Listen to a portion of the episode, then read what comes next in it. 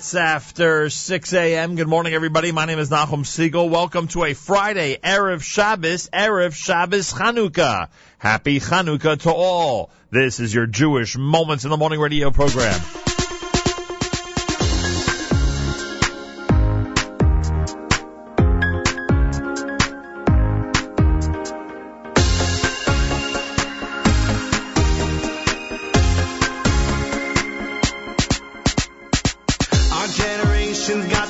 questions like nobody knows. Turning to the left from the right, what's right, what's wrong, nobody knows. Heard the news, the proof, world spinning out of control. Stop, keep it cool. Music gets you through.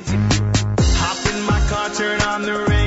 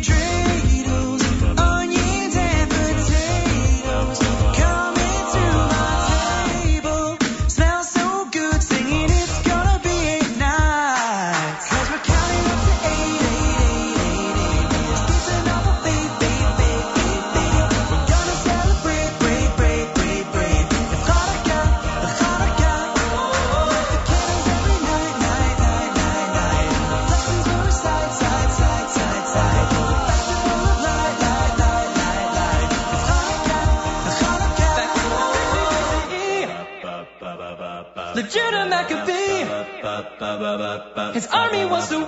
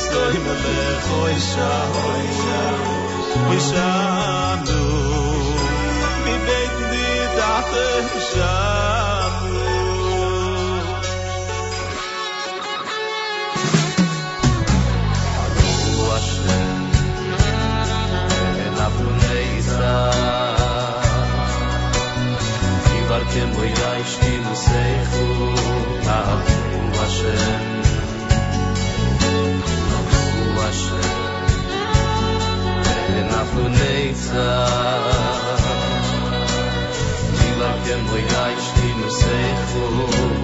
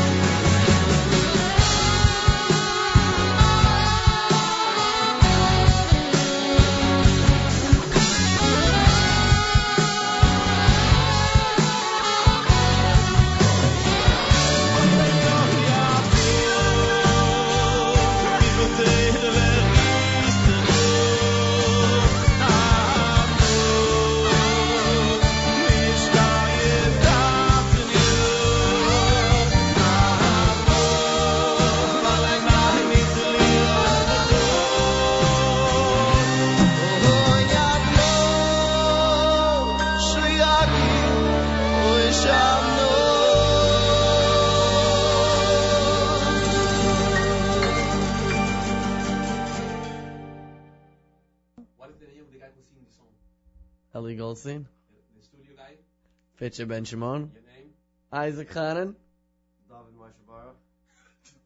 David Vingart and Menachem Weinstein and Ephraim Sierra. Some stories live while others come and go. The greatest nations fell, but one stands alone. Doesn't matter who, when, why, doesn't matter how strong we are. It always ends the same.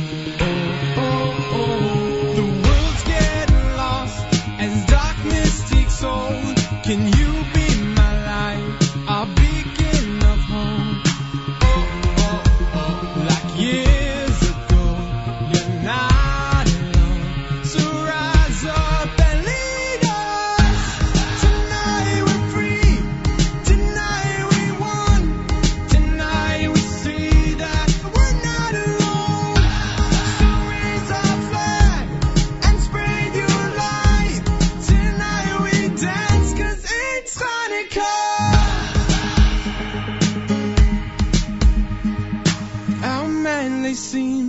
those few Maccabees picked up the torch, fought till the free. Doesn't matter who, when, why, now when God's on your side. So spread out your wings for eight days of flight.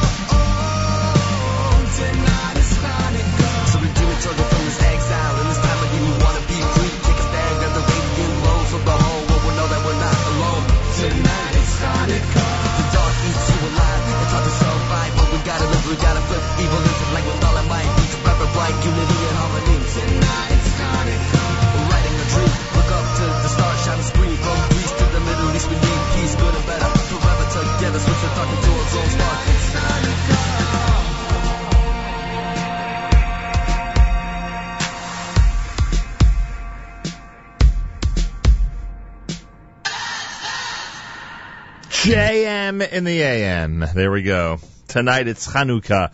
Uh, Ellie Goldstein and Company with a selection entitled uh, Night of Light. Brand new single here at JM in the AM. Yaeli Klein brand new with Adma Hashem. David Lowy brand new with that Abie Rotenberg selection, Mehera from Atayi Madi. You heard 613 with their big Chanukah release for 5775. That single entitled Chanukah. Feel the music. Nachas, who was in concert last night with Eighth Day in Brooklyn. That is his uh, his big single, and Regesh Modani opening things up as we say good morning. It's Friday on this December the 19th, day 27 in the month of Kislev. Today is day three of Chanukah. Today is Erev Shabbos Chanukah. Erev Shabbos Parshas Miketz with candlelighting time at 410 later on today. 410 is candlelighting time. I believe in Yerushalayim it's 358. Wow which means just before 9 a.m. Eastern Time, they'll be starting Shabbos in Yerushalayim and obviously lighting Chanukah candles before that. Yes, we light the Chanukah candles before the Shabbos candles. Again, candle lighting in this area, 410 this afternoon. We'll bench Rosh Chodesh tomorrow. Rosh Chodesh Teves will be on Monday and Tuesday. Rosh Chodesh Teves will be Monday and Tuesday. 35 degrees outside with 63% humidity. Winds are north, two miles an hour. Sunny today with a high of 40. Then tonight, clear skies, a low 31. Tomorrow, mostly sunny, a high Shabbos 38 degrees. Yerushalayim is cloudy with 57. We're at 35 here in Jersey City as we say good morning at JM and the AM. Big shout out to our friends up in Connecticut. Looking forward to spending Shabbat, Shabbat Chanukah at Congregation Agudath Shalom up in Stamford, Connecticut. Looking forward to that appearance for this Shabbos and, uh, I thank the congregation in advance for their invitation. Um, don't forget we have amazing programming on our stream all through the weekend, including right after JM and the AM table for two with Naomi Nachman today. An incredible Erev Shabbos music mix all the way until candlelighting time. Uh, Saturday night of Shabbos Chanukah, it'll be Saturday Night Segal with Avrami starting at 10 p.m. Eastern Time on the stream at jmandam.org. And of course, Matis with JM Sunday between 7 and 9 a.m. Eastern Time all on jmam.org. Don't forget, Elliot Weiselberg has an amazing show called Court Report, where the hockey and basketball uh, results and uh, analysis are discussed on a weekly basis. In our beloved Yeshiva League, Court Report happens every Sunday night, 7 p.m. Eastern Time on the stream at jmandtheam.org. We still have the mushroom lamp challenge out there. You know that the uh, the folks at Kosher Innovations the kosher lamp have put out the mushroom lamp, uh, and we are still issuing a challenge to anybody around the world who has nine mushroom lamps. If you have nine mushroom lamps, or if you could get together with some neighbors and make a collection of nine mushroom lamps, if you could send us a photo of a mushroom lamp Chanukiah, literally eight lamps lined up in some platform with a ninth lamp right in the middle. If you could send us a photo of a lit up mushroom lamp, that's what we're looking for with all these images of Chanukiot and latkes and uh, dreidels that are being uh, social networked around the world. We are looking for the mushroom lamp from Kosher Innovations to be utilized as an electric menorah. You can do that. You get us the picture. We'll, I don't know what we'll get you. We'll get you something, that's for sure. I can guarantee you that. Looking forward to seeing that picture at some point. Weekly update coming up an hour from now. Malcolm Hoenlein will join us. We'll discuss the uh, events of this week. And boy, there have been a lot of events this week, a lot of events. Malcolm Hoenlein will analyze the weekly events for us and the weekly update coming up here at JM and the AM, officially at 740 this morning. And uh, we look forward to that. Rabbi Yudin, of course, with words for Erev Shabbos Chanukah and Parshas Miketz and the plenty more as we go all the way until 9 o'clock this morning right here at JM in the AM. Well, I'm sure he was spectacular last night up at Yeshiva University, the one and only Chanukah, well, not the only Chanukah selection, but the great Chanukah selection from Lenny Solomon and Shlock Rock at JM in the AM.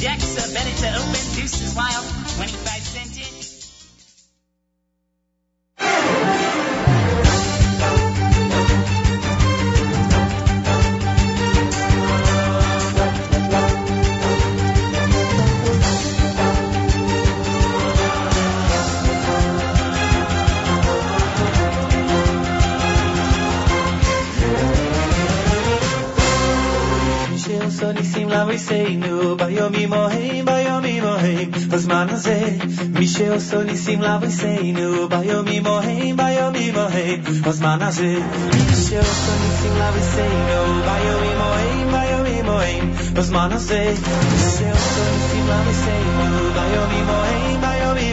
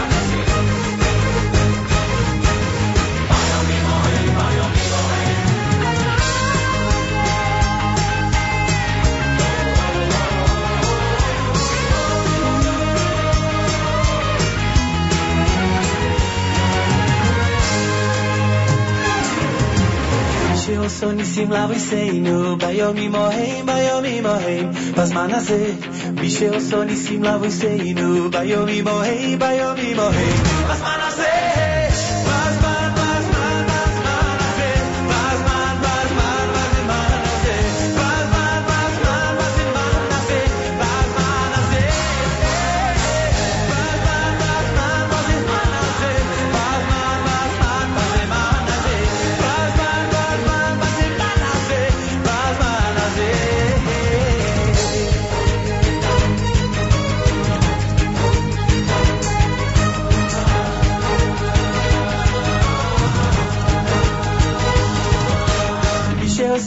love is saying no.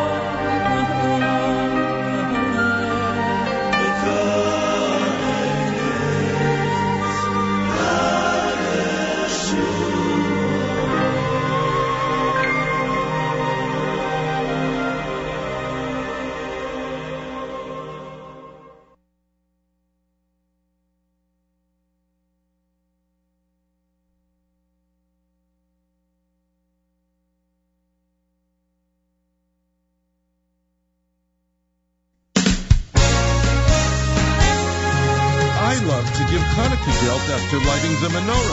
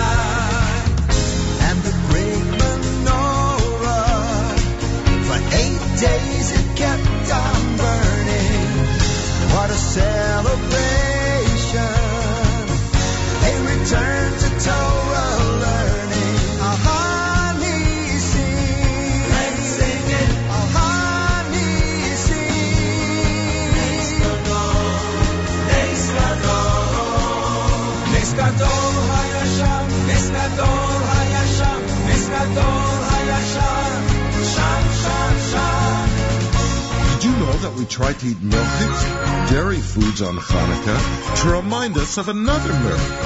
The great Yehudis fed cheese and wine to the evil general, making him fall asleep. Then she was able to destroy him. I put my latkes in the air sometimes, playing tricks.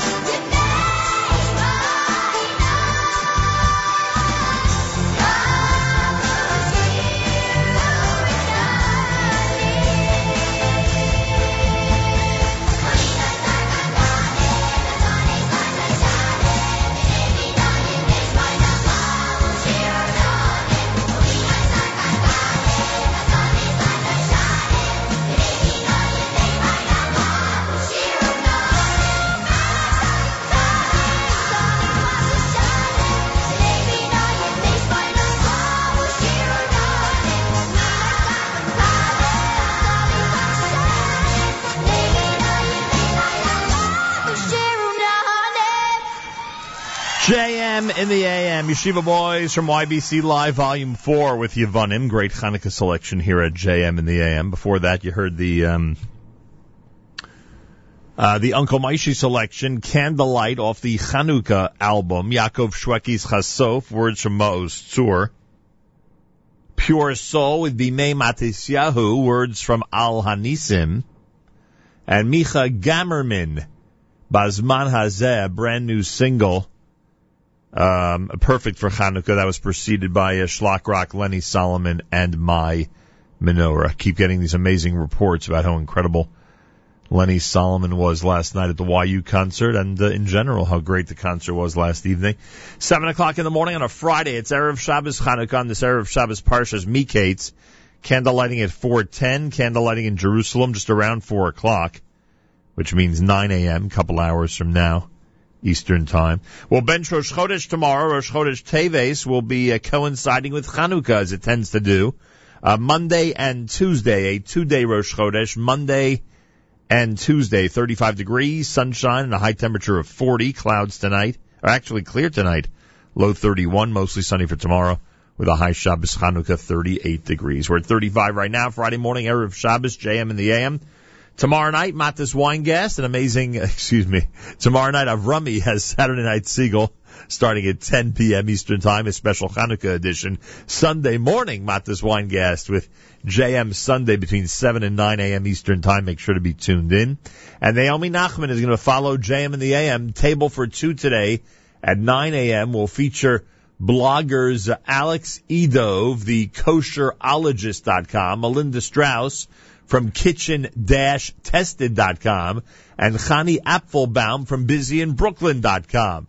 They'll be comparing all their Hanukkah recipes and ideas to share with the listeners. That's between 9 and 10 this morning on jmtheam.org right after JM in the AM. Weekly update comes up at 7.40 Eastern Time. It's America's one and only Jewish Moments in the Morning radio program. Heard on listeners sponsored WFMU East Orange, WMFU Mount Hope, Rockland County 91.9 FM around the world on the web, jmam.org. From the Sonia and Robert Gold studios, Galei Tzal Israel Army Radio News next. שתיים, כאן כרמית ראובן בצלאל עם מה שקורה עכשיו. רקטה התפוצצה בצהריים מחוץ ליישוב במועצה האזורית אשכול. אין נפגעים. כתבנו רמי שני. ארגוני המחבלים ברצועת עזה ירו רקטה בצהריים לעבר ישראל. היא התפוצצה בשטח פתוח סמוך לאחד היישובים במועצה האזורית אשכול במערב הנגב מבלי לגרום לנפגעים או לנזקים. מדובר ברקטה שלישית שנורית לעבר ישראל ישראל מאז תום מבצע צוק איתן, אולם במהלך השבועות האחרונים ירו הפלסטינים רקטות ניסוי רבות לאזורים פתוחים שלא התפוצצו בשטח ישראל. כתבנו ג'קי חוגי מעדכן שעוד לפני הירי ישראל אישרה ל-200 פלסטינים מעזה להיכנס לישראל כדי להתפלל במסגד אל-אקצא. בשטחים מאות פלסטינים מפגינים סמוך לכפר תורמוסיה, במקום שבו מת השר הפלסטיני זיאד אבו אל-עין. כתבנו ענבל תמיר מוסר שכמה מהם יידו אבנים והתעמתו עם כוחות הביטחון, שהשיבו באמצעים לפיזור הפגנות. צבא פקיסטן יצא למבצע תגובה על הפיגוע הרצחני בבית הספר השבוע, כתבנו עומר קדרון. על פי הודעת הצבא הפקיסטני, 57 טרוריסטים מארגון הטליבן שביצע את הפיגוע נהרגו בשורת התקפות רגליות ואוויריות של הצבא ביממה האחרונה. בסך הכל טוענים בפקיסטן כי הרגו כ-1,700 מחבלים במהלך חצי השנה האחרונה. ביום שלישי השבוע מחבלים מארגון הטרור השתלטו על בית ספר צבאי בעיר פשוואר, רצחו יותר מ-140 בני אדם, רובם תלמידים, ופצעו מעל 100 נוספים.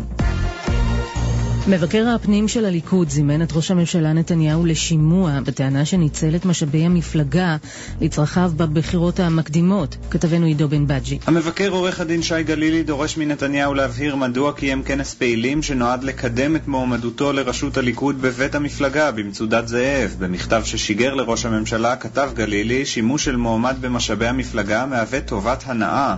ממטה נתניהו נמסר בתגובה מדובר בנייר הזוי שיענה בתגובה משפטית הולמת. גורמים בסביבת נתניהו הוסיפו, מדובר באירוע כללי של הליכוד ולא חלק ממסע הבחירות של ראש הממשלה. בבית העלמין הצבאי בקריית שאול נערכה היום האזכרה במלאת שנתיים למותו של הרמטכ"ל החמישה עשר אמנון ליפקין שחק. הרמטכ"ל הנוכחי, רב-אלוף בני גנץ, נשא שם דברים לזכרו. אני מתגעגע לחוסר הפוזה, האמת הפשוטה, הזה. מה רע להתחיל משפט במשפחת אף, קיבוץ מסוים של השפתיים, ולשמוע אותנו אומר, שמע, אני לא יודע, שמענו מים, ואז מרגליות של היגיון מתחילות לצאת בניתוח לוגי קר, פשוט ומדויק. התחזית, מחר ייתכן טפטוף או גשם מקומי קל. ולסיום, שלושה חודשים לבחירות, קרב הרמיקסים בעיצומו. אחרי שהשר נפתלי בנט פרסם השבוע רמיקס שלועג לתגובתו של נוי אלוש על סרטון ההיפסטר שלו, אלוש עצמו צייץ לפני זמן קצר בטוויטר, רמיקס התגובה בתהליכים מתקדמים, וזה הולך להיות לא נעים, סוף ציטוט. אנחנו מבטיחים לעקוב ולעדכן. אלה החדשות שעורך הדר שיפר, בצוות, בת רווה ונועם נויפלד.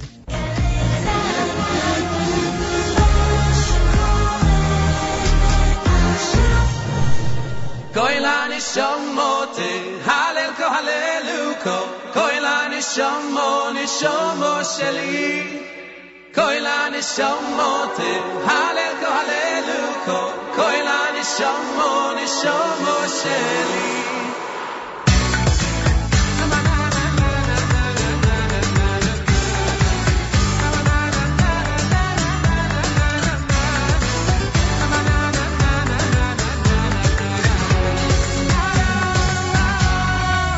Elokai Neshomo, שנוסעת בי, נשומו תהוי אלוהי, הטוב ורוב so you're tired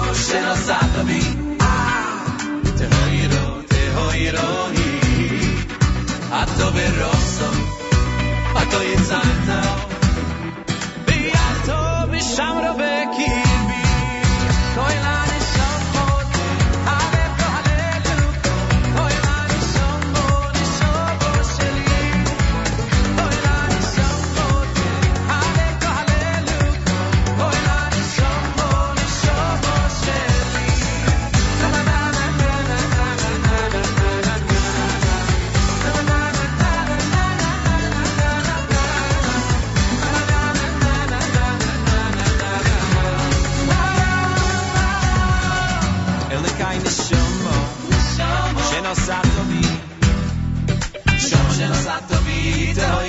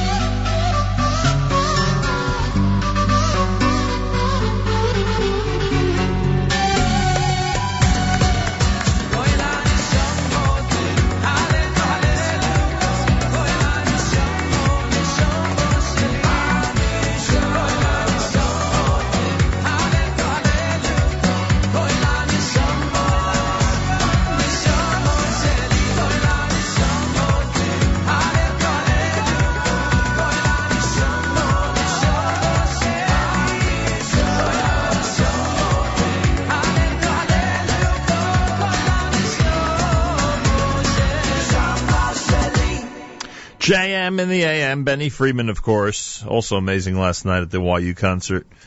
Uh, there he is with uh, Kol Shama off of the uh, brand new CD. Why is this computer not responding today? There we go. Brand new CD with All My Soul here at JM the AM. Eight minutes after seven o'clock Friday morning broadcast at JM the AM. It's Erev Shabbos Chanukah with candle lighting at 410. Big shout out to Congregation Agudat Shalom in Stamford, Connecticut. Looking forward to seeing everyone later on today. Sunshine with a high temperature of 40, clear skies tonight and the mostly sunny for tomorrow. Looks like a nice Shabbos Chanukah in this area. Candlelighting at 410, and remember that the Chanukah candles are lit before the um, the Shabbos candles. Remember that. Chanukah candles first, then the Shabbos candles. That's how it goes. And uh, keep that in mind. Uh, Shabbos Chanukah starts in uh, Israel in just about two hours or so. So if you want to call somebody in the Holy Land, do so now. Speaking of calling, our friends at the Brooklyn Nets are offering uh, tickets to the um, new uh, to the I keep saying New Jersey to the Brooklyn Nets Detroit Pistons game for Jewish Heritage Night this coming Sunday night at the Barclays Center in Brooklyn, New York. If you'd like to be a winner and get a formal a family four pack of tickets, call 201 209 9368 201 209 9368. We'll take caller number five at that number. Make sure you're using that number 201 209 9368. And if you're in fact caller number five, you will be the winner here at JM in the AM. So if you want to be a Jewish Heritage Night, uh, this coming Sunday night at the Barclays Center for the Nets and Pistons, call now. Good luck from all of us here at JM in the AM.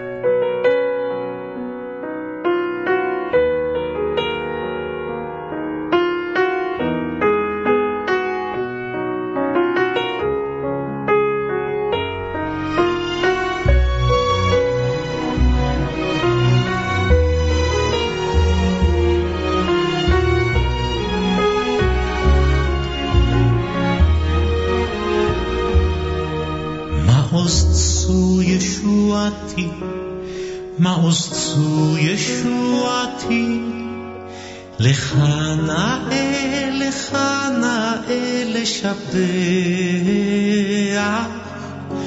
לך נאה, לך נאה לשבח.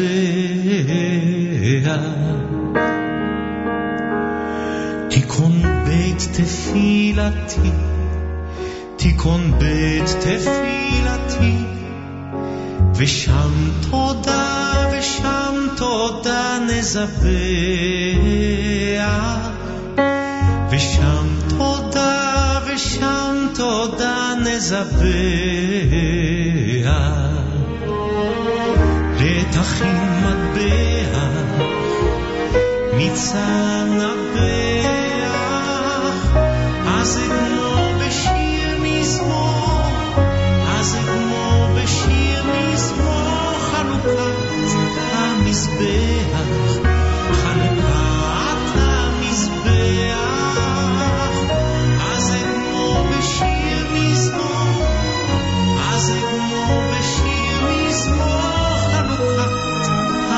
המזבח, חנוכת המזבח.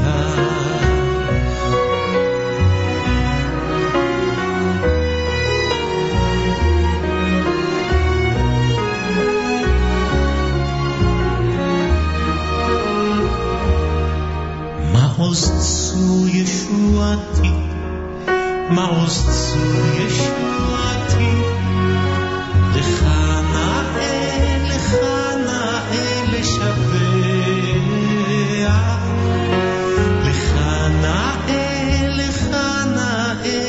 café.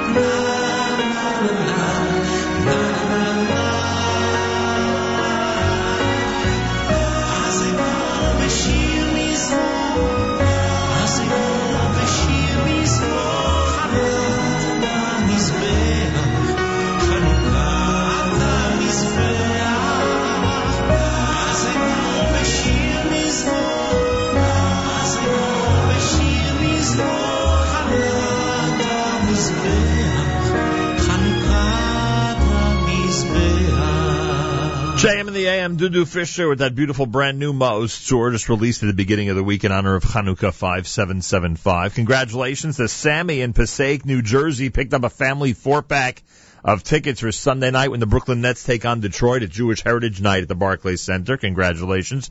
Should we do one more? Let's do one more. Call number five, 201-209-9368. Make sure to use that telephone number. Call number five, 201-209-9368.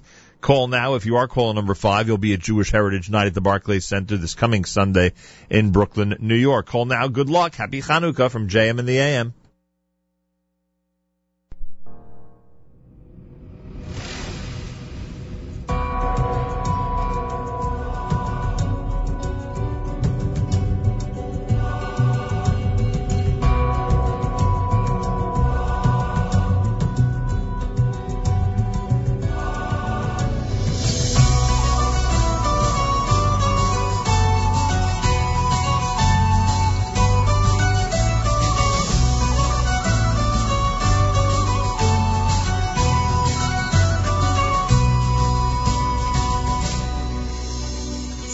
לי אבי, כי חטאתי לך, וכל לי על כל פשעי. על כל פשעי. גם בימים ששכחתי אותך, היית תמיד בחיי. בכל הדרכים שהלכתי בעצם, היית לי נר לרגליי. הייתי עיוור, לא ראיתי מעבר למה שהביטו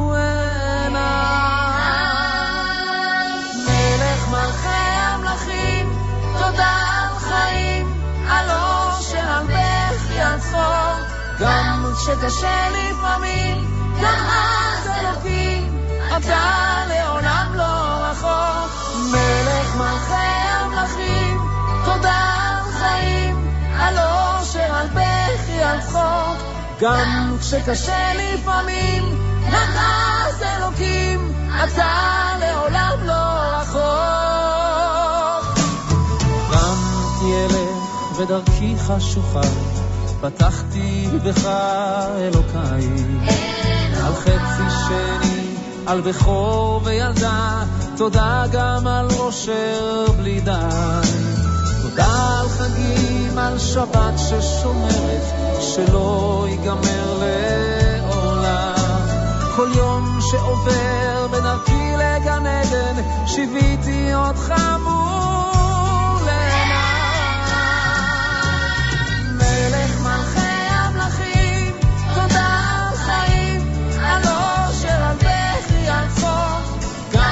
כשקשה לפעמים, גם אז אלוקים, אתה לעולם לא רחוק. מלך מלכי המלכים, תודה על חיים, על אושר, על בכי, על צחוק. גם כשקשה לפעמים,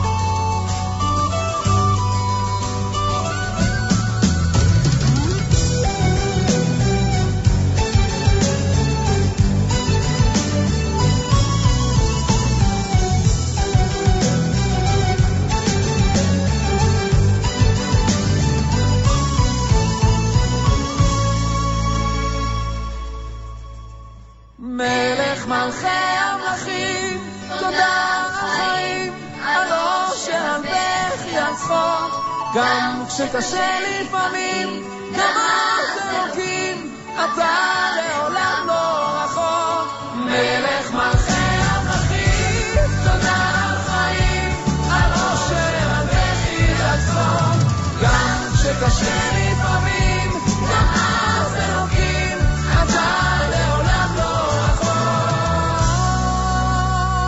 JM and the AM, Melech Malchei Hamelachim. That's Ohad. Great job on that selection. Congratulations going out to listener Manny in Brooklyn, New York. Picked up a family four pack of tickets for the Brooklyn Nets in Detroit this coming Sunday night. Jewish Heritage Night is happening at um, the Barclays Center. Yanky Lemmer is singing the national anthem.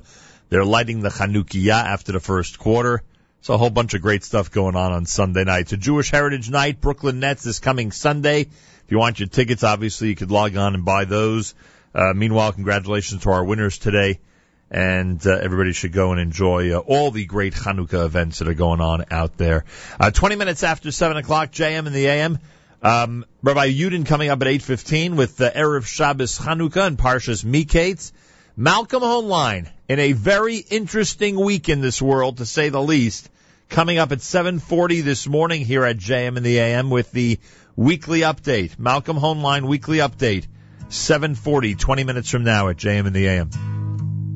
Um, um, um, um, um, um, um, um, um,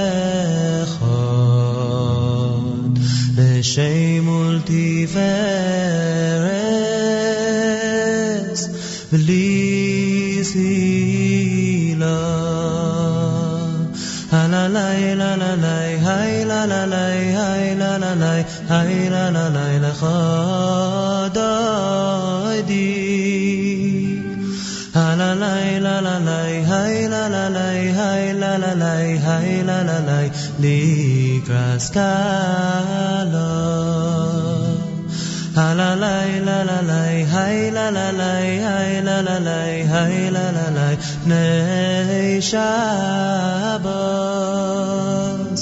Ha la la la la la, hey la la la, hey la la la, hey la la la, Nekablo.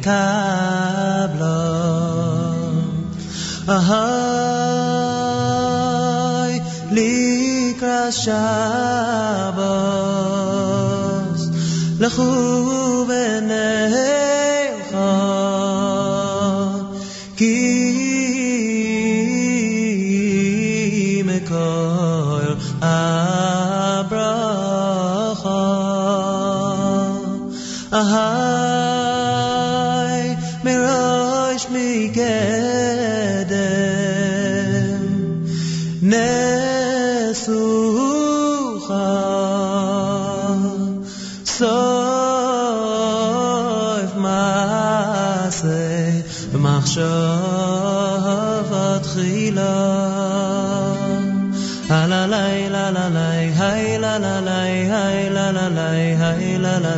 khadadi.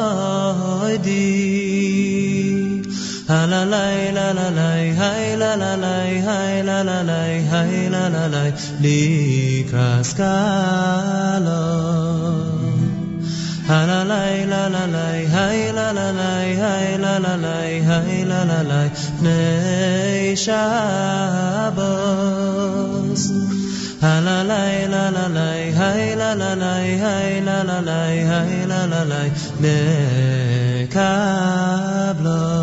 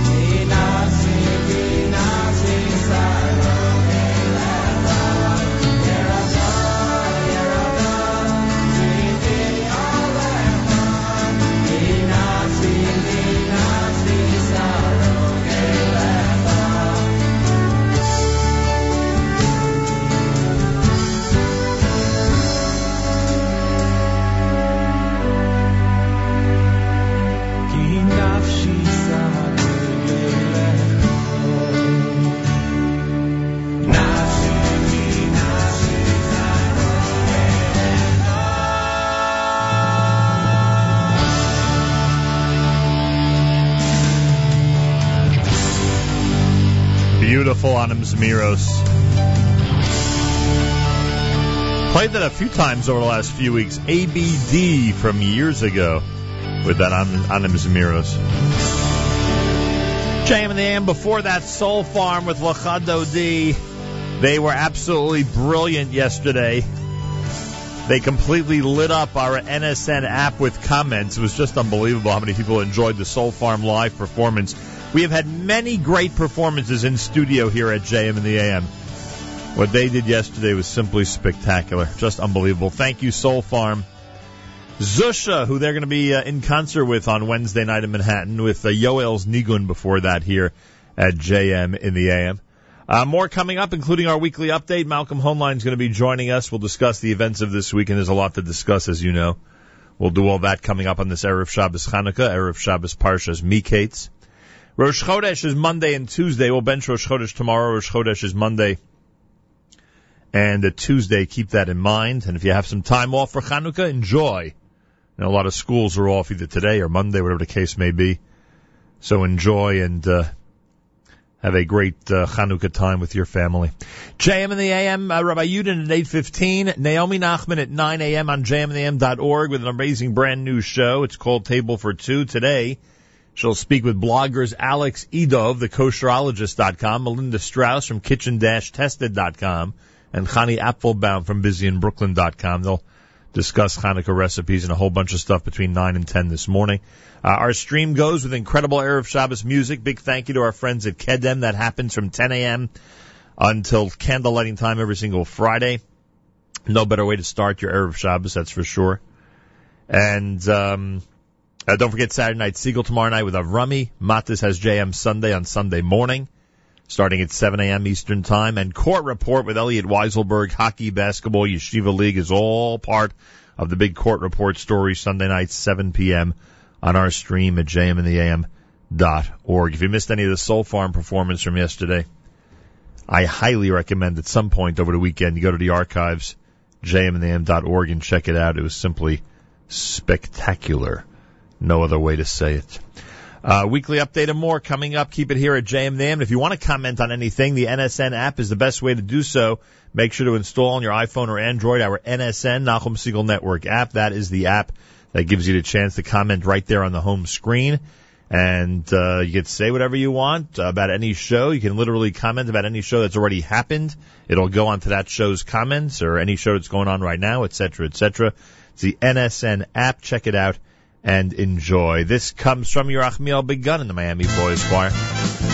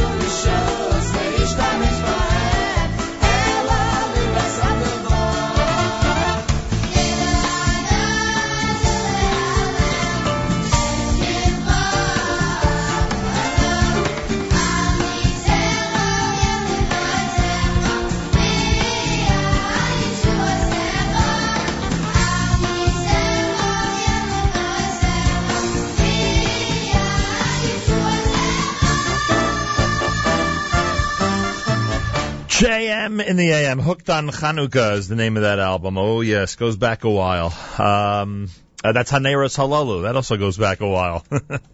nice traditional uh, uh, words of Haneros Halalu that we say after candlelighting. Uh, light up the nights with Alan Nisim. Before that, with Yerachmiel Begun Miami Boys Choir. It's Erev Shabbos Chanukah, Erev Shabbos Parshas Miketz. Big thank you and happy Chanukah to our friends at JewishWorldReview.com who continue to enthusiastically recommend our incredible stream this week during Hanukkah week. Our stream is amazing. As we said, all you need is the NSN app this week, nothing else. That's all you need is the NSN app. And you've got the uh, everything you need for great Hanukkah programming. Great talk, great music, everything you can imagine. Uh, so thank you, JewishWorldReview.com, and everybody uh, enjoy all their thousands of articles they have to offer on all the interesting topics going on in this world of ours. And boy, oh boy, there are a lot of interesting topics. By the way, um, the, um, the the the mushroom lamp menorah is a very very simple challenge. We are looking for somebody to take nine mushroom lamps and line them up and take a picture. Simple as that. We've been getting all these incredible uh, pictures of Hanukkahot menorahs from around the world. But that we have not seen. And if you don't have nine at home, they be combined with some neighbors. Yeah, that new mushroom lamp from Kosher Lamp. It's very simple.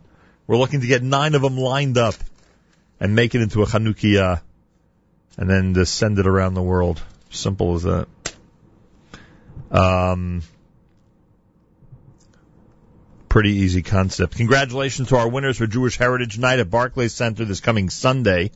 Thank you to the Brooklyn Nets for those. We'll see if we can do more coming up here at JM and the AM. We'll see if we can get to more of those during the um, 8 o'clock hour. Uh, weekly update time. Malcolm Hoenlein is with us live via telephone. He is the executive vice chairman of the Conference of Presidents of Major American Jewish Organizations. Joins us for the weekly update Fridays at this time here at JM and the AM. Mr. Hoenlein, happy Chanukah and welcome back to JM and the AM. To you too and to everyone. Thank you very much. What were your thoughts when the news of this week made you realize that there would be an American American embassy in Havana before there would be an American embassy in Jerusalem? Well, the first uh, reaction was obviously joy at the release of uh, Alan Gross, uh, for whose, whose freedom we have worked for a long time. Um, uh, took five years, but uh, he was released, and the price was the release of the Cuban Three, as we had known all along. Uh, in terms of the relationship with uh, Cuba, I think it's something that will be debated uh, with a lot of heat uh, because we haven't seen a real change in the Cuban government and its policies. It's, anti-Israel stance, it's anti-American stance, it's um, the human rights situation. I think those are all things that will be examined in great detail. Yeah, that's for sure. You know, one of the things I was wondering about because uh, I mean the news as it reviews the history of the last you know fifty some years discusses the uh, the unbelievable alliance that uh, you know almost led to I don't know you could say almost led to a world destruction in the early 1960s between Cuba and the Soviet Union. Once the Soviet Union collapsed, what was the relationship between then and Cuba? And in fact, today, what was the relationship and is the relationship between the two of them? Well, they still have a close relationship. It's still a communist country, uh, but uh, obviously at that point it was a base against the United States, and it was uh, there was heavy Russian military investment. You don't see heavy economic investment. The plight of um, most of the ordinary Cubans is severe. It's been impacted by the they've been impacted by the sanctions regime that's been in place for all of the years. So I think that, that there still is connection, but it, it's certainly not what it was then. And of course, everyone in our community wondering about the Jewish community of Cuba. What could you tell us? Very small, and it's uh, the young people leave as soon as they're able to. The um, uh, you know it's a proud community. The president of the community has been outspoken and has protested. There have been some minor anti-Semitic incidents, and there's obviously been is and has been concern on their part in their relationship with the government and the government policy towards Israel and towards uh, other matters. Uh, so I hope this will be, a, you know, signal a better era. Uh, and that the young people who will continue to will be able to be more freely able to uh, to depart. The when when uh, foreign policy shifts like this happen, you know, when they just fall from the sky and they just you know surprise everybody. Uh, although I don't know, maybe maybe you had an inkling based on all your connections that this might happen. Uh, but when it falls from the sky and most people are completely unaware, uh, i are, is it inclined one way or the other to be successful or not successful? Are secret talks, and we know what secret talks led to when it comes to Israel, but secret talks in general, when they lead to a major foreign policy change, uh, uh, does it usually lead to success or failure? Well, it, it often leads to success when you don't have publicity because you give the opportunity to the other side to climb down. Uh, I met, frankly, with Cuban officials, very high Cuban officials, during the, the last few years. Uh, we we did not publicize it. Obviously, it was conditioned for them and for the, op- the chance to have further discussions and hopefully to make some progress. Um, but you have to weigh it because sometimes the public uh, knowledge becomes a leverage tool, and that the, whether it's embarrassment or whether it's public the power of public opinion or leveraging it in other ways, even you know economically, economic boycotts, etc. So you have to weigh in each instance, as we do, and you have we have to think about what are the consequences, you say, for the Jewish community in in Cuba. What about uh, the the uh, chance to get gross out? Will it be hurt or helped by publicity? And frankly, it was his decision about when to go public. There were times when they did not want to go public, in the hope that this was a temporary move or some misunderstanding or whatever. We did the same thing with Soviet Jewry. When Soviet Jews went and hijacked an airplane, when Soviet Jews made decisions, because it's easy for us to sit here and get headlines, but if we're putting their lives in jeopardy or jeopardizing the possible outcome. So in each instance, and I'm talking about it from a Jewish perspective, but I think American government also has to, or an A government has to weigh what is the most effective means to achieve your end. I do think there has to be consultation, for instance, with Congress. I do think that they have to have a relationship of trust where they can consult, inform, and and uh, get the consent of Congress uh, for the administration to to take major foreign policy uh, initiatives. Is it likely that certain members of Congress were consulted in this process? I think that, well, I know that there have been briefings so long because the question's been raised uh, very frequently, and we were told uh, some time ago that things were in the works and that um, uh, to watch out in the next couple of weeks to see what happens. So I'm sure members of Congress were told the same, at least, and if not more. Yeah, um, we know what's going on. You've described for us what's going on in uh, Central America, South America. Um, it, it, I, I know that if this would have been a public debate, if this if this whole process would have been revealed at some point, would it have been a very high profile? Uh, uh, argument, you know, between one side and the other in the United States. I mean, I know the reaction from both sides is pretty passionate right now. What would it have been like if this whole process was well known over the last few months? Uh, more intense. I think. I mean, it would have been a really big. Realize it's a fait accompli. It would have dominated the Sunday morning shows for months. No, it would have the short term because people are not that interested in Cuba. They don't see it as a direct threat. They don't see it as a it's not an economic powerhouse. It's not a doesn't have nuclear weapons.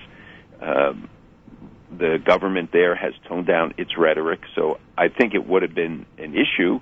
I do think that there are very strong opinions in the Cuban American community. For instance, you heard Senator Rubio, Senator Menendez, others who have come out very strongly against the resumption of diplomatic relations when they feel that the, we ha- there hasn't been change and that you diminish the the uh, momentum to change if you in fact reward people without without them having to produce. Uh, but uh, and there are people who will argue the contrary that opening up the country will mean that we'll increase uh, domestic pressure and more people will uh, demand uh, a different government, different system, more freedoms, and that's the kind of debate you would have had in in the public, more public, broader. But again, for for most people, I don't think that this is uh, a high intensity issue. All right. Could any other U.S. president have done this? Why didn't any of the previous United States presidents gone ahead and essentially unilaterally make this decision to go ahead with this type of policy? Well, I don't think that uh, George Bush, or both Bushes, would have, and perhaps President Clinton as well. Um, that wasn't their view of Cuba and how you deal with uh, uh, Cuba. This is the way that the president, who believes in engagement, who believes in outreach, uh, he's done it with Iran. He's doing it with Cuba. He's done it with others, and you know we will see whether I guess history will judge whether this was effective or not. Yeah. Um, all right. Lots of things to talk about even outside of Cuba, but I, I hope, and, and you have the ability to do this, I hope that you're able to convey and convince certain public officials in this country that that, you know, that smart alecky line, uh, that, you know, uh, of the uh, of there being an American embassy in Havana before an American embassy in Jerusalem, as smart alecky as it is, it would be a very effective thing to start spreading around. Well, I think one of the things that uh, should uh, spread around is that now with the release of Gross, it's time to release Pollard. Not because there's linkage between them, and there is none, but because we see that uh, that if the Cuban government could give this gesture, it's certainly long overdue after 30 years that Pollard be released. Yeah. Do you think this will help his chances? Maybe.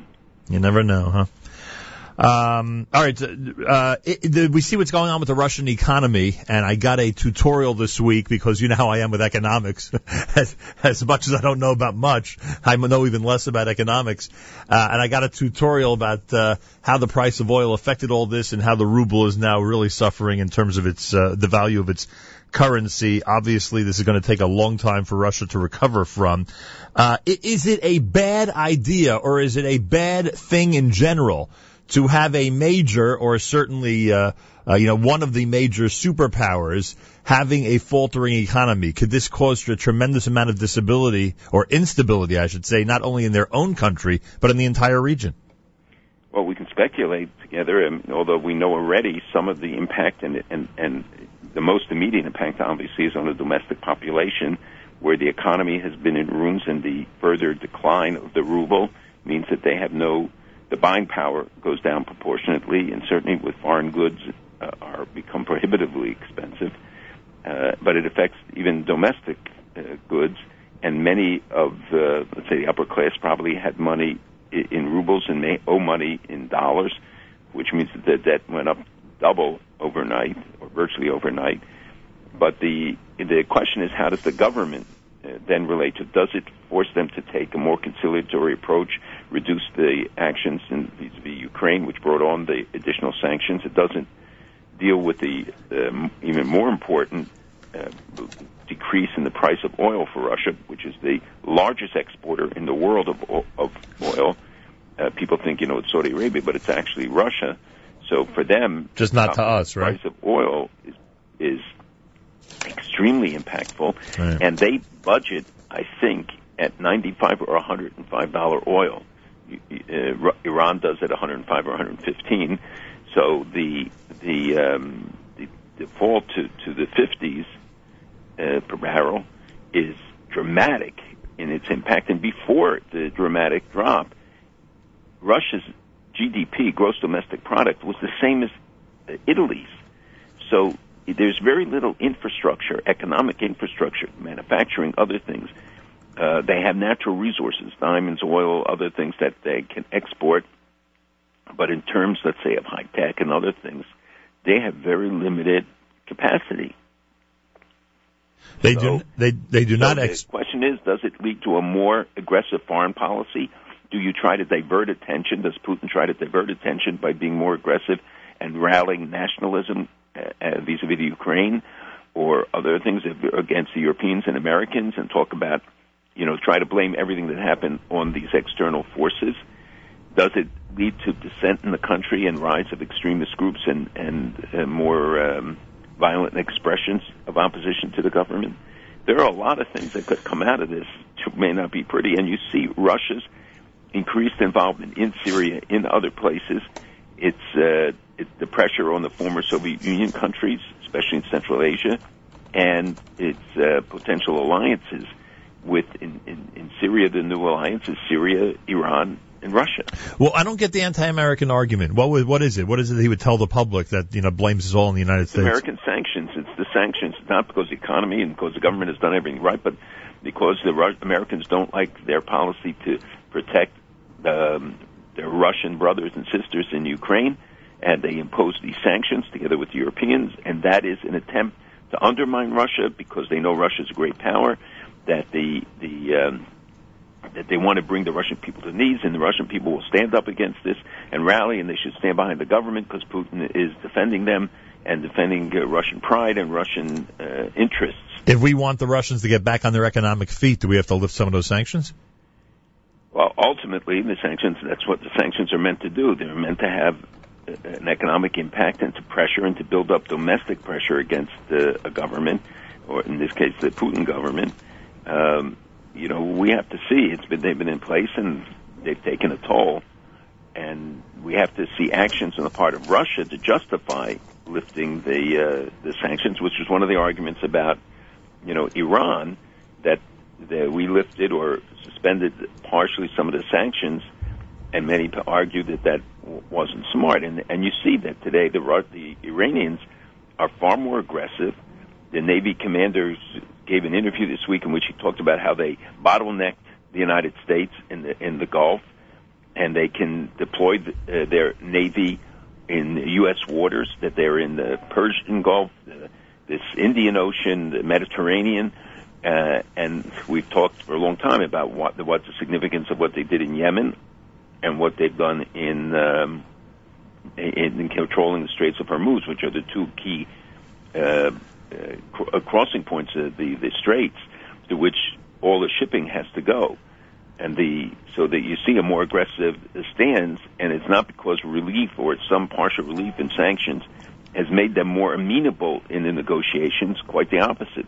Looks like they're taking a tougher and tougher stand. Yeah, and a weak Russia has very limited, uh, has much more limited capability to crack down on any neighboring country, and that, of course, might be a necessity for us in the near future.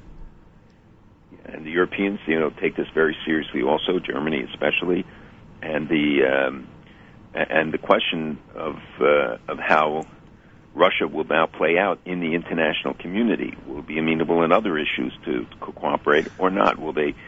They've tried to stick it to the United States. They've, you know, increased their trade and warmed up to Iran, and certainly protectors of Assad and in many other instances, uh, and and they play the game off. And when America doesn't play it right, when the West doesn't play it right, then countries will say, "Okay, we turn to the Russians, Egyptians, to go and make major arms purchases from the Russians because they they when they felt they were slighted or didn't get the response or get what they wanted from in, in terms of purchases. Uh, you saw Azerbaijan, which has fought to be pro-Western, has now made statements about the fact that they are going, uh, that they will go back to, towards uh, more pr- Russian uh, linkage because they're tired of being beaten up on by the West.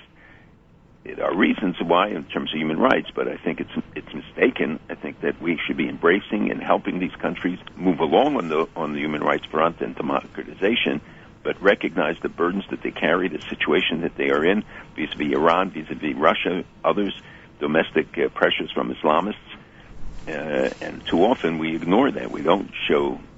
We understand the realities on the ground. America's one and only Jewish Moments in the Morning radio program, heard on listeners sponsored WFMU East Orange, WMFU Mount Hope, Rockland County at 91.9 on the FM dial, broadcasting from the Sonia and Robert Gold studios in Jersey City, New Jersey, around the world on the web, jmnam.org. Special hello to anybody listening on our NSN app, which gives you the chance to comment on anything going on at any time.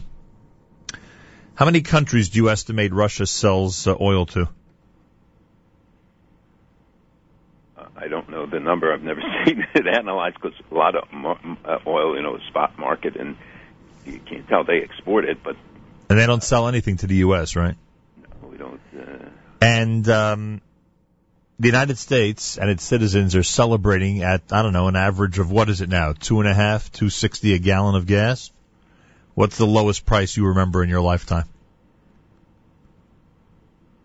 back in the 1800s, I remember the price was pretty low, but I mean, I certainly remember when it was uh, a dollar less, A dollar. dollar and a gas. Malcolm, I remember 40 cents a gallon. Well, you're much older. Is that your point? I just find it funny that we no, you so asked me what I remember, not what I lived through. I find it funny as we celebrate. I, do remember. Uh, I was going to say double-digit uh, gas. Right. But I I- figured if I say that, the young people in the audience and sing, "What? They'll never This believe it. I lived in the 17th century." And I would go ahead and accuse you of remembering single digit prices. Forget about the doubles. Um, we saw what happened this, you know, it's amazing. Could you imagine what happened this week since the last time we spoke? This attack in Australia and the way it was reported around the world. Again, this whole lone gunman theory, and I'd love your opinion on that, and I'll ask you for it in a moment. And we see what's happening with Boko Haram, and you saw what happened in Pakistan. We, we, we keep using the expression that terror is at our door at this point, and sure enough, that's what's happening. We never know where to expect it anymore. And um, well, well, first uh, address Australia. I mean, you know, it was reported as this lone gunman. He he certainly uh, made a point of making uh, the world aware of his association with ISIS and what his demands were as a quote unquote ISIS representative. Did the media do an injustice the way this story was reported? Injustice in what way? That, this is we have to acknowledge the fact that these people are in fact tied into if not officially then at least mentally uh terror organizations are being influenced by them and not every time be told this is just a lone madman who's going on a rampage Look, I think, uh, as you know, I've long made the argument that in most cases, it's not all, but in, certainly in most cases, we find some linkage, even if it's not direct membership in a cell. It's certainly influence on the internet, in the mosque, in in uh, propaganda of uh, some form, some recruited in prisons. Uh, uh, that there is some connection, as we saw in the Brussels case, where all along they said, "Oh, it's you know the attack at the Jewish Museum was a lone gunman." It turns out he was in Syria. Turns out that he was trained there. Um, and we're going to see much more of this. And I can tell you that in discussions just this week with foreign officials and, and American officials, this issue is finally beginning to, beginning to get the attention it deserves about what the danger posed by the return of the thousands, estimated more than 20,000 uh, foreign fighters from 90 countries that are in Syria today, and that you have a thousand French people, you have many others that, that uh, the U, in the UK, MI5, their uh, FBI spends half of their resources on this issue, and and we don't even begin to scratch the surface of, of understanding how to cope with the potential. Here, it, part of the, the, the what horrifies me is that the lack of reaction. You know, we talked about the beheading and how that be, has become so commonplace. Yeah. And you know, yesterday, uh, one guy killed 150 women in Fallujah because they wouldn't submit to the demand that they become wives to, to ISIL soldiers. Some of them were pregnant, and and, and they were just summarily executed. 150 women. Where a hundred, uh, more than 100 children.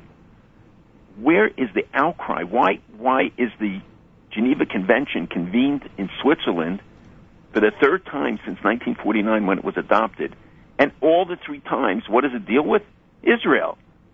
There's no massacres. It's fighting for human rights, fighting for survival, defending their citizens, trying to protect they to protect their minorities. The only place the Christian population increases where Muslims vote, where they have political parties. They're the ones being brought into the docket at at uh, the G- Geneva Convention uh, session with 126 countries present, and a massacre like this in in Pakistan and all these other countries and the ongoing torture and the Yazidis yesterday had a breakthrough. We, we talked about it for those who don't know. The minority that was in Iraq and was on Mount Sinjar, and, and thanks to the efforts of the uh, the Allies, the United States led, they did bombings, 53 raids in two days. But the, on the ground, it was the Kurdish troops, the Peshmerga, that went in, created a, a, a safe passage for them to Erbil, and they got out. These thousands of the people who had been abandoned and and up on the mountain there for for a long time without food, without sufficient weapons. Many of them died, were killed as the ISIL uh, assault went on.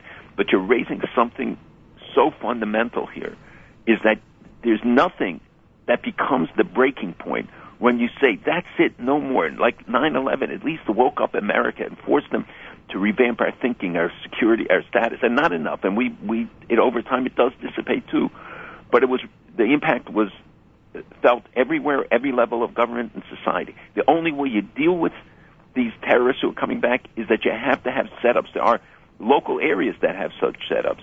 There are countries, Britain, for instance, where you have it down to the local level. The United States does not, and other countries do not.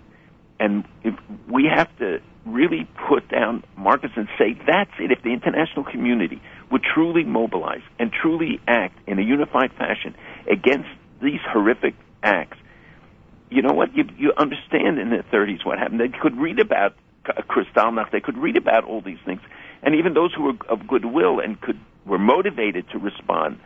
After a day or two, the newspapers drop it. People get, move on in their lives, and it's over.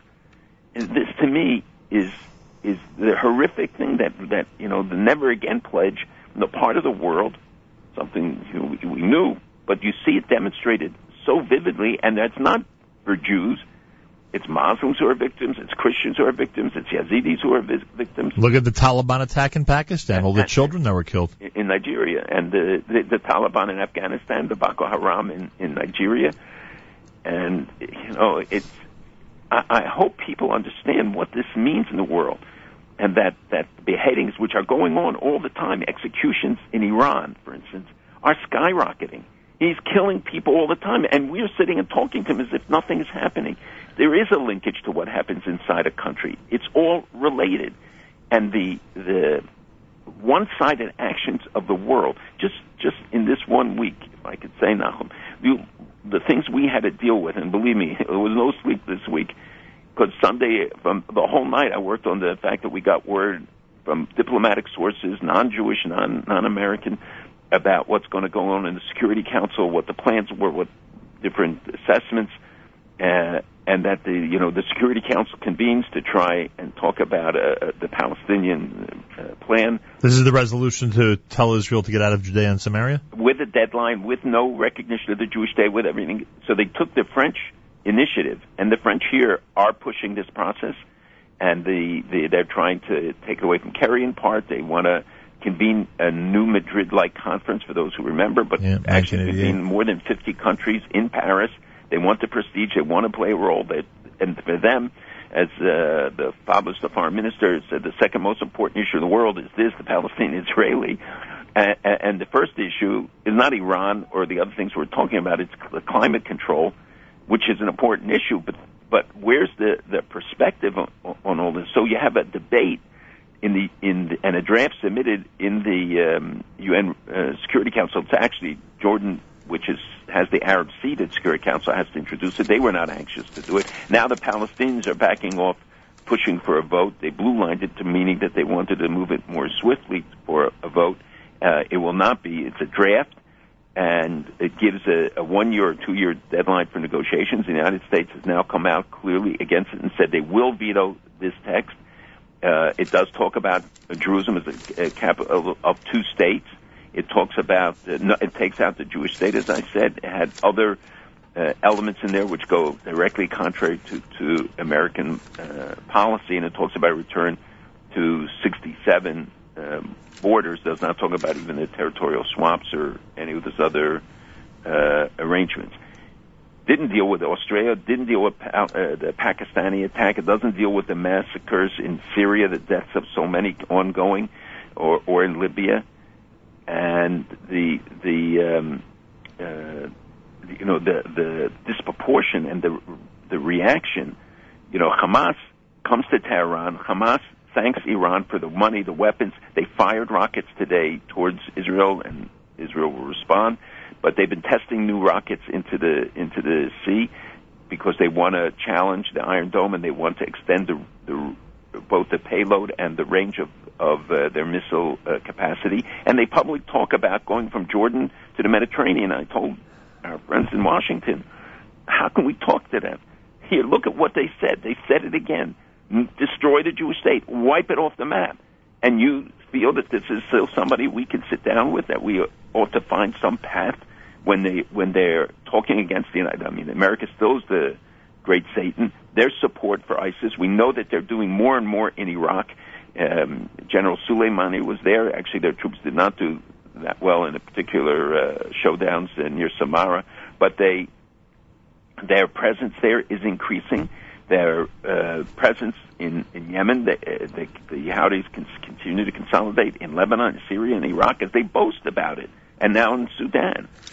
And we are continuing, and it's this blind approach to the world and the disproportion. So you have the UN Security Council obsessed with Israel. You have the Geneva Convention obsessed with Israel. The EU General Court dealing with Hamas. It was purely technical, and I believe it'll be reversed. And I think the United States today called yesterday uh, evening called on the EU to to to uh, declare Hamas a terrorist uh, state, a terrorist entity.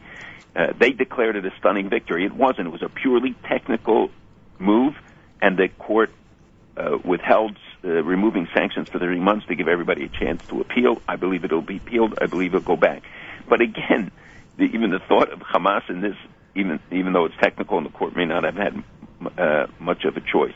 In the meantime, the EU is debating resolutions about recognition, which undermine any chance of peace, and they stop short of, of the initial motion of uh, for recognition, and they say, you know, any recognition we recognize the importance of recognition of a Palestinian state, but it has to come after negotiations, which is only a, simple logic in, by any means. And yet the whole world on fire, all the things you mentioned, and this is all they're obsessed with. You know, George W. Bush, if you, I think if you would say what his legacy was, I think, you know, certainly at the top of the list would be the war on terror. The leader of the free world has an opportunity now to really declare a real war on terror and coordinate with allies around the world against all these groups as we see what's going on, who could walk into any building, any business establishment, any school, any, anything and and you know start attacking in the name of you know their organization or their god or whatever it is they're representing. And it just seems again we've said this uh, many times over the last few months. It seems that Washington is not taking any type of leadership role in this area and not even getting as angry as you are publicly about the whole situation. And until the U.S. takes a leadership role, I don't see the world changing on this matter. I, do believe the United States and the West as a whole has to take more of a role. It's interesting. I just saw a, a minor reference to the fact that Britain is building a new permanent military base. It's the first new one in 40 years in Bahrain, and capable of holding aircraft carriers and destroyers. This is a very important statement by, by Britain about the significance of the region. Yeah, that they don't trust the U.S. to do it. No, the Yeah. U.S. has a military presence. I understand, But- but but- but, they may I- not I think mean, it, your point- but they either think it's not as effective as it should be, or that the leaders of the U.S. wouldn't pull the trigger when they need to. So there's a general impression in the world that the West is not going to stand up, and that the actions that we took, whether it was in Syria, other places, that the red lines aren't red lines or pink lines. It's not easy to do these things, and none of these are magic bullets that are going to change the situation on the ground. And, and frankly, these are tough decisions when you have to engage. It. It's a tough decision when the Prime Minister of Israel has to make a decision about what he does, or the President, or anybody else. The fact is, though, that if they, our enemies believed that we are prepared to take the necessary step. It's the perception. I keep telling in Washington, in the Middle East especially, perception's more important than reality. They have to believe that we're prepared. That's what they believed about Bush. It wasn't his policy wasn't better, and he, we had a lot of the problems we faced, You know, started in those years and even earlier. But it was because they believed that he was nuts enough to do the things, and they said it to me. I heard it from people. Right. They said we really believed that Bush was unpredictable. He could do it. They didn't trust that he'd they don't Res- believe that America will do it. it. You know, it's it's not important as important that we have the military presence. It's vital that we do, but they have to believe we're prepared uh, uh, to use it and to use the force. We are bombing. Look at the the difference we make now with this the freeing of the Yazidis, the bombings in in Iraq, uh, Syria. But they they have a problem. How do you what do you do about Assad? It's not a simple. There's no simple magic bullet solution here, but there are things that we could do, and the messages and things that the West should have done or early on in the beginning that uh, could have made a, a, a big base. We see that Al Nusra just took two military bases away from the Syrian government. Is that what we, who we want to see in control of Syria? No. And and the uh, and where did they get the weapons from? From that the U.S. gave to rebel groups that they took away from them, including American uh, tow missiles, and uh, a, a thousand Syrian troops were guarding these bases. 500 uh, escaped, and we believe uh, they claim 350 were killed and 200 captured um, from these things that get almost no attention in the press, which could be a, a you know a, a very significant uh, uh, shift. And the thank God that things like Geneva Convention, the meeting doesn't even get much press. Uh, Malcolm Hoenlein with us, Erev Shabbos Hanukkah, a hundred topics we're not going to get to. Uh, let me ask you a couple of them. Uh, what do you think of Sony pulling the movie? Well, we're certainly inviting intimidation. We're going to invite. I understand why they did it. You know, it's a business decision, it's a security decision, but and and we will find that it's not just North Korea. That this had to go through a series of steps because they they have to protect, you know, the source, so they don't want to be shown that it was them. Um, I wouldn't be surprised if their buddy uh, Iran wasn't involved in somehow in some way, but you know, w- w- what does that mean? That no one will will make a movie that's critical of of you know anything to do with the Taliban or Afghanistan or or the what's going on in Syria or ISIL because they're afraid of of uh, the consequences that we'd be threatened. It's really a serious uh, move, and, and this concession is only only feeds the terrorists. I'm saying I understand why they do it, and I don't want to see, you know, people being hurt. But I, I, you know, we can take security measures. There are ways to deal with it, but it reminds us that we have a whole new front, and that's the cybersecurity front. And we haven't got the tools really to to contain it. We have better and better firewalls, but just think of how you could disrupt a whole economy based on on, on their capacity to steal records, to me- mess up things, to get into nuclear files. It's endless. When you think about it, it's a miracle it hasn't happened yet. Um, That happened. You know. yeah, but not to the degree that you're describing. But yes, of course it happens. Northern border of Israel. We keep reading. I mean, again, I bring this up to you every few weeks because there's always reports coming about uh, you know the hotbed of activity up there. What could you tell us today about it? Well, it is true that uh, Nusra uh, has reported we're, we're, closer to the border. Um, ISIS uh, uh, lately coming closer, but they're using it as a base to operate against the Syrian army. But they are encroaching closer to the border with Israel. Israel, uh, the the border itself is con- controlled by uh, Syrian rebel groups who are entrenched there. Israel works with them, supports them, whether ha- uh, whatever way they do, uh, and certainly Jordan. Uh, so the border is not right now in danger, and there's no indication that they want to try that they will even consider challenging Israel now, because neither the Syrian government nor the uh, Al Qaeda or other groups, because they know that the response will be devastating, No matter who the prime minister ends up being. no matter who. But the, the message of the government's intentions is very important. That's why I think any candidate has to make clear that Israel will not in any way diminish, that it will be tougher, in fact, in enforcing the security of its borders and the war against terrorism, and, and hopefully together with the United States, with other countries in the West, that there will be a concerted, a truly concerted um, uh, action, because everybody becomes a victim. As you said, we Yeah. saw it this week. Everybody becomes the victim of the tolerance of, of, of intolerance and tolerance of, of terrorism. No question about it. Uh, Eli Yishai leaving Shas. Will that have any effect on the possible coalitions after the election? Yes, it could, and and uh, there'll be a lot of shifting and maneuvering going on. Uh, as you know, you may have seen the polls show Bibi recovering uh, from the initial uh, polls and the, the reaction to the uh, marriage of Livni and uh, uh, in the Labor Party with uh, uh, Buji Herzog, and I think that you'll see a lot of waves. There is still strong uh, anti-incumbent feelings against Netanyahu. Um, about you know when you're in office for a long time, people get there's a fatigue there. But when they look at it and they say, according to the polls and things that I've read, the analysis that you know who else can lead it, who else will be, and and if the security threats increase, people will go for the tried and tested, even if they disagree with them on a lot of issues. Well, Kahlon and Lieberman are uh, now seem to be a couple. Well, there are. Well, that that's not going to happen. I don't think. It will not happen. I And think that and he Lieberman thinks he it could. won't happen before the election. It could happen that they will go into some sort of coalition after the election. Yeah. He But- thinks he'd be effective enough in the role, Lieberman. Pardon me? He thinks he'd be effective enough in the role, and uh, when it I comes, didn't say I didn't comment on whether he would be effective or how he'd be seen. He has rehabilitated his image a lot with the American government, which was, you know, and he's very close to, to Putin and to others. Whether people see him as a prime minister or not, you know, time will tell. When they will test it, but they will test everybody. you think Michael Oren's going to be on a Knesset list? I don't think so. And um, by the way, if you're wondering, Alon Shvut is not in Israel, according to the New York Times. That's true. You saw that. Probably Israel shouldn't be in Israel, according to. That's true. But I, I said one thing. At least the New York Times is consistent. You know what I mean? and remember, Malcolm, on this Erev Shabbos Hanukkah, there'll be a United States Embassy in Havana before one in Jerusalem. Could we get a member of Congress to get out on the stump and say that this weekend? I'm sure there are people who will who will be willing to say it. We don't have an American embassy there yet, but we will. And the president obviously is giving this a priority. Um, I just hope it doesn't translate indicate anything that in terms of what what our expectations are in Iran.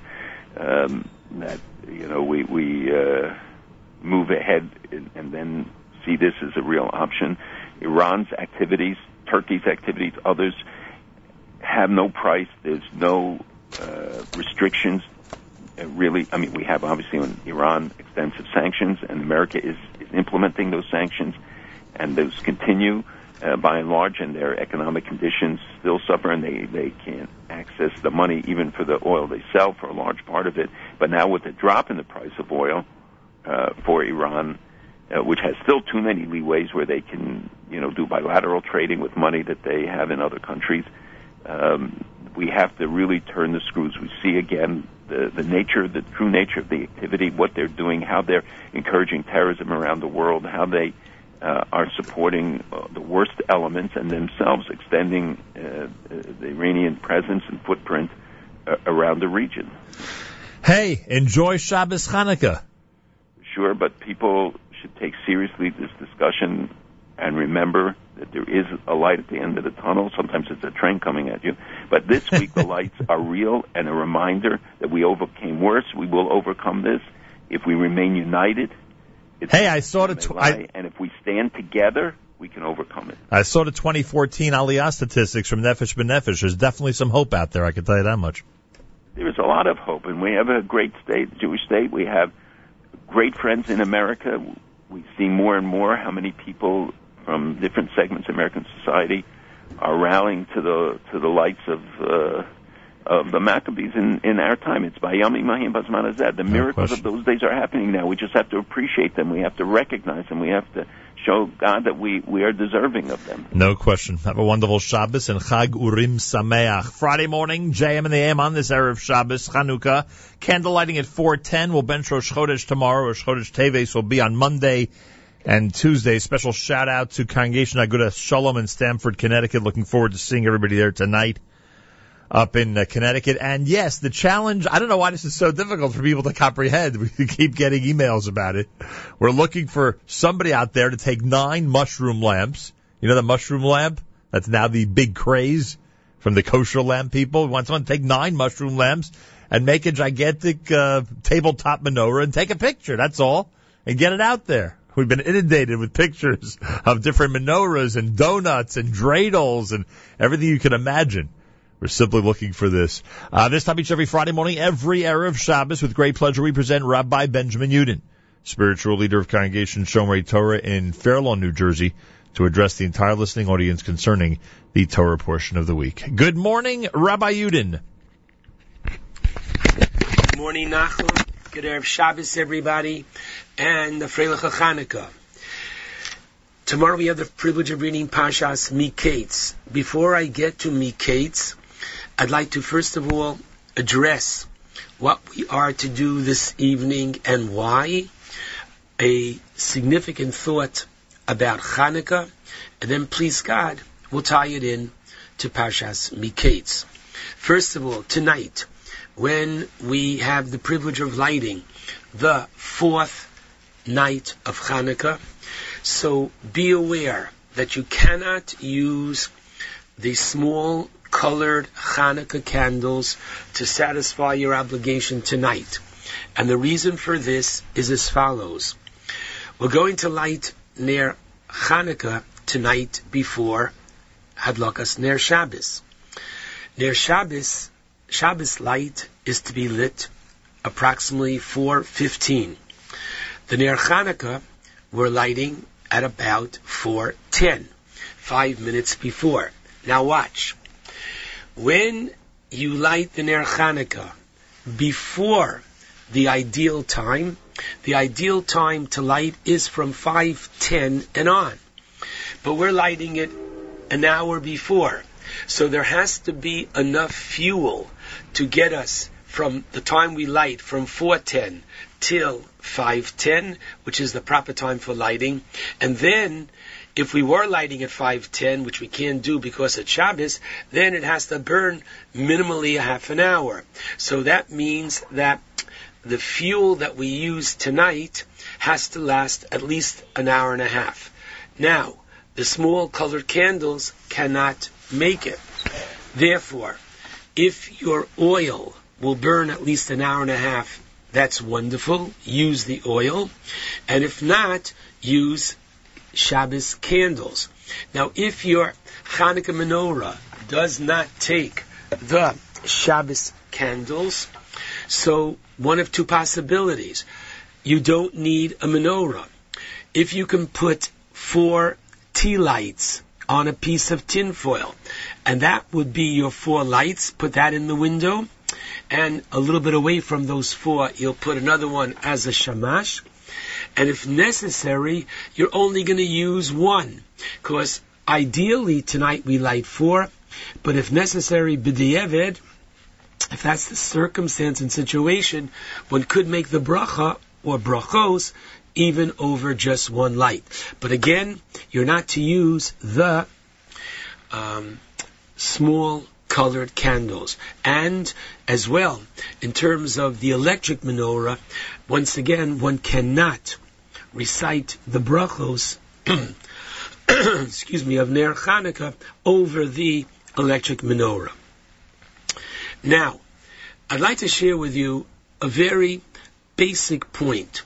We know that the very lighting of the menorah is to remind us of the miracle which took place.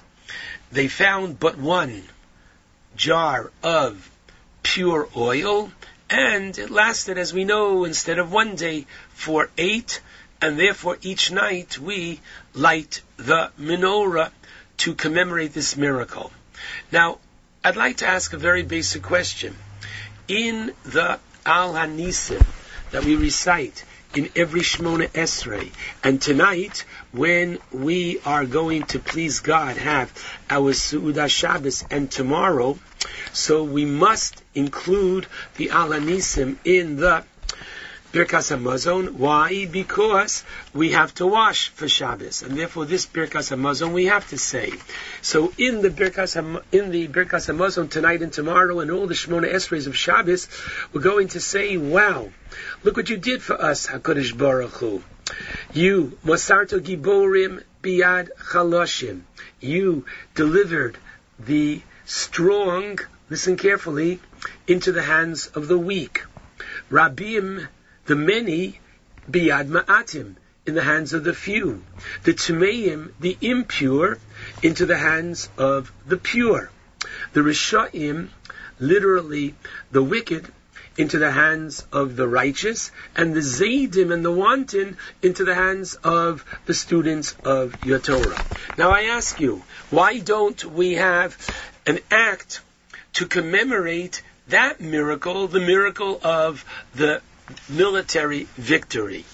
And I'd like to suggest that what did we go to war for? That in reality, when we light the Ner Hanukkah tonight, and throughout the week of Hanukkah, we are reminding ourselves what we went to war for. Why we, why did we fight?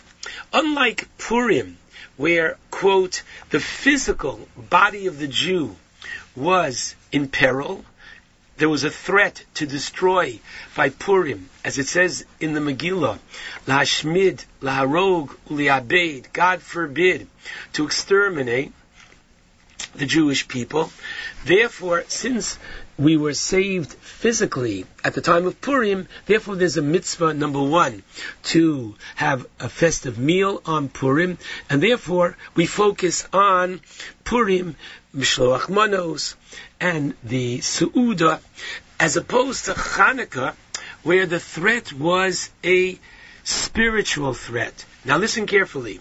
The Greeks prided themselves that they were, after all, men of knowledge. They were a civilization that produced philosophers like Plato and Aristotle, and historians like Herodotus, and philosophers, dramatists, Sophocles, etc. And they were the ones who Yaftilukim Liefes. They produced art and architecture. So they believed in wisdom. And they recognized that the Jewish people had wisdom as well. And they said, we have wisdom, and you have wisdom. Our wisdom is like your wisdom. So what was the fight between Greece and the Jewish nation? The answer is, is there a form of wisdom that is beyond man? And the Greeks said no. What man can understand, that is wisdom. What he can't understand, that's not wisdom. And the Jew says, in addition to Chochmas Enushi, the wisdom of man, there is a Chochmas Eloki. There is a wisdom of the divine, which is beyond man's understanding. And we yield to this higher order of understanding. And that they could not accept. And not only couldn't they accept it, that's what their major gripe against the Jewish people was. And I'll prove it to you. The Greeks had control over the temple. They could have taken a match and burnt the temple down. They didn't. What did they do? As we say and sing every night in the Maoz Tzur, Ufartsu Chomos Migdolai, which means literally they made breaches in the walls of the temple. Now, I ask you, in your mind, what does that mean? Well, you can only imagine that the temple had been completely, um, unfortunately, physically brought under serious disrepair. And the Talmud tells us, no. If you look in the Mishnah, in Midos, the Mishnah tells us what they did was as follows. There was a partition in the Beis Hamikdash called a Soreg, Samach Vav Reish Gimel. And this Soreg was a partition which was found 11 amos into the Azara, the main courtyard of the temple, and that was the point where beyond that point a non-Jew could not go. And this is what bothered them, that we made a demarcation between Jew and non-Jew. So they took their spears and they made 13 breaches in this soreg, in this partition. They didn't touch the walls of the temple. They were basically saying there is no distinction between your wisdom and our wisdom. And we're saying there is a very significant distinction. And the truth of the matter is, this is the blessing that if one is privileged to see a great, outstanding secular scholar, one recites a blessing. We basically thank God who has apportioned his knowledge to basar vadam, right? Who has, excuse me, given of his knowledge to human beings. God, Nosan, gave knowledge, as opposed to an outstanding Talmud Chacham, shall we, that we say Shecholak Mechachmaso. God has literally given a chelek, a part of His wisdom, namely that which God has stays. There's a commonality. There's something higher. There's something divine which is found with the Talmud Chacham. And this is what the Greeks could not accept. And therefore, on Hanukkah, we focus on the lighting of the menorah because Haneros Halalu Kodeshem. These lights that we light, they are holy. And that is the point of Hanukkah, to remind ourselves that there is the concept of kedusha, of holiness in this world. They were against Shabbos. And what is Shabbos? Shabbos Kodesh. They were against Mila, circumcision. And what is circumcision? Bris Kodesh. They were against the Jewish calendar, Chodesh. And what is that? Kiddush HaChodesh. They were against the concept of sanctity in this world, and that's what Hanukkah is all about.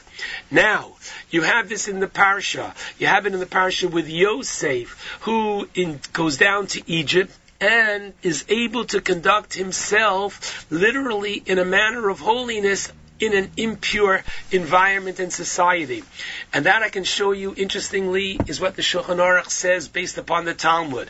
When they used to light the menorah outside, and this is coming back in Israel today, facing the door of the home, the mezuzah was on the right, and the Ner Chanukah was on the left. I heard beautifully from one of my colleagues, on the right when you go into the house, reminding you that you're not alone in your house, God is with you in your home, and on the right when you leave your house, going into society, you're taking God with you. And this is what Yosef Hatzadik did. Number one. Number two, a very subtle point, but I think it says a lot. If you look in chapter 42, I'm sorry, chapter 43 in Parshas Miketz, where the Torah tells us that there was, quote, separate seating, verse 32 that the Egyptians did not eat with the Jewish people. Why?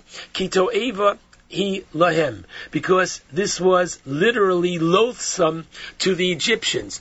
Now Rashi says, look in the Targum and it'll tell you why. And the Targum says, because the Egyptians did not eat the animals because they worship the animals. And we ate the animals. So it bothered them and they therefore we couldn't eat together. But if you think about it, they look at physical strength and therefore they put man and animal, forgive me, almost on the same level and we don't focus on the goof, on the body, we focus on the neshama.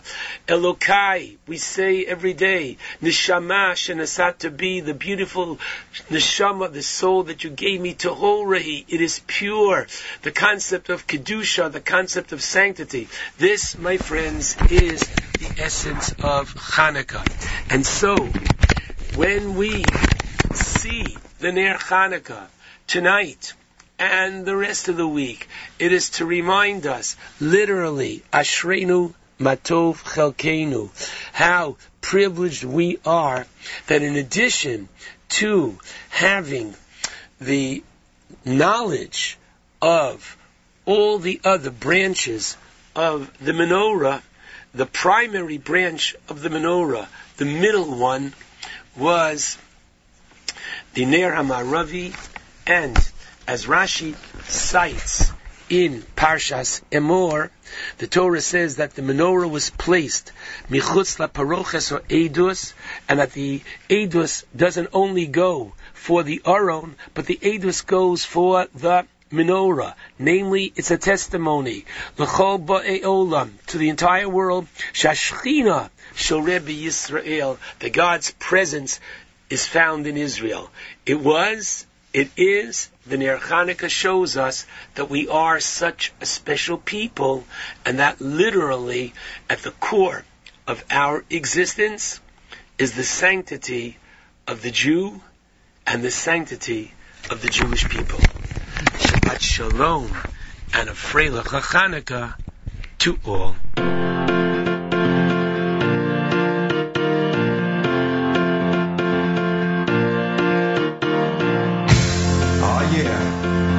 Another eight miracles in life.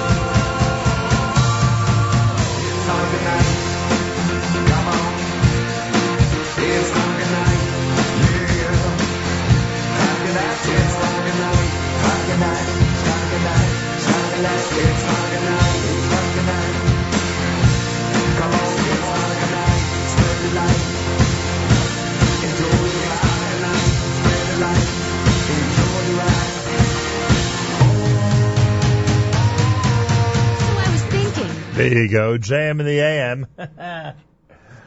uh, Lenny Solomon. It's Chanukah night, brand new.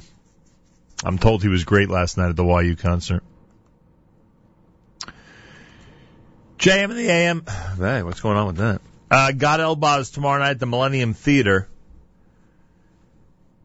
You can get your tickets at gadelbaz.com. Millennium Theater in Brooklyn, New York. Sunday night's the big event at uh, Queens College with Lipa Yishai Lapidot and Company. That's happening at Queens College on Sunday night. You can check it out online. Get your tickets. I want to thank those who are commenting on the NSN app. Your comments are welcome. That's for sure. Um,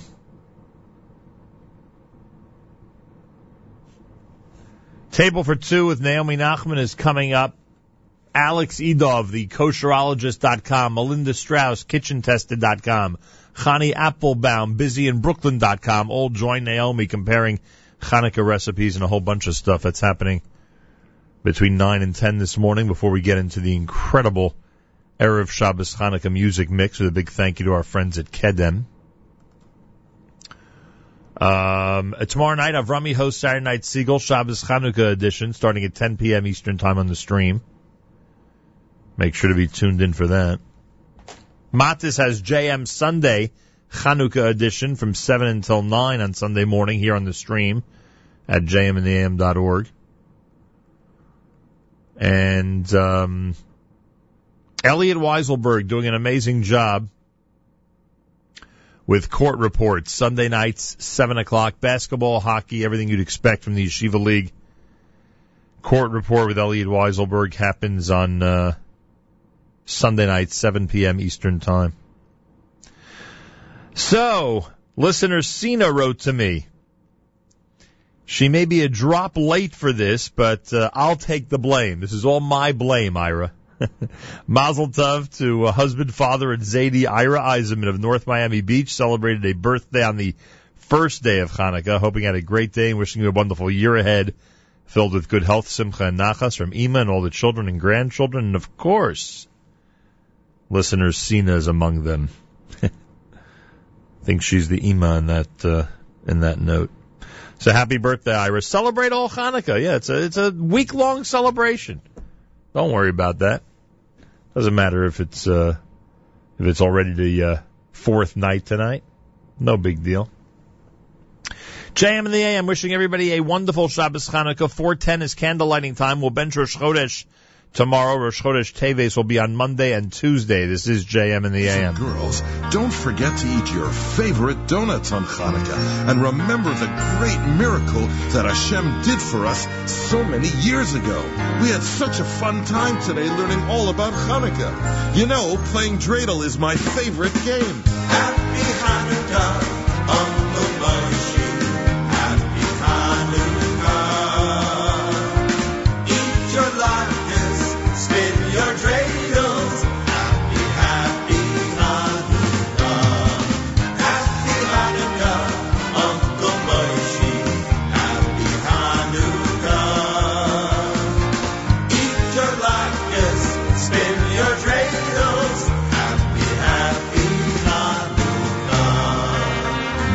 favorite donuts are jelly donuts. And my good friend cousin Nachum, he loves chocolate covered donuts with colored sprinkles on top. Do you have a favorite donut too?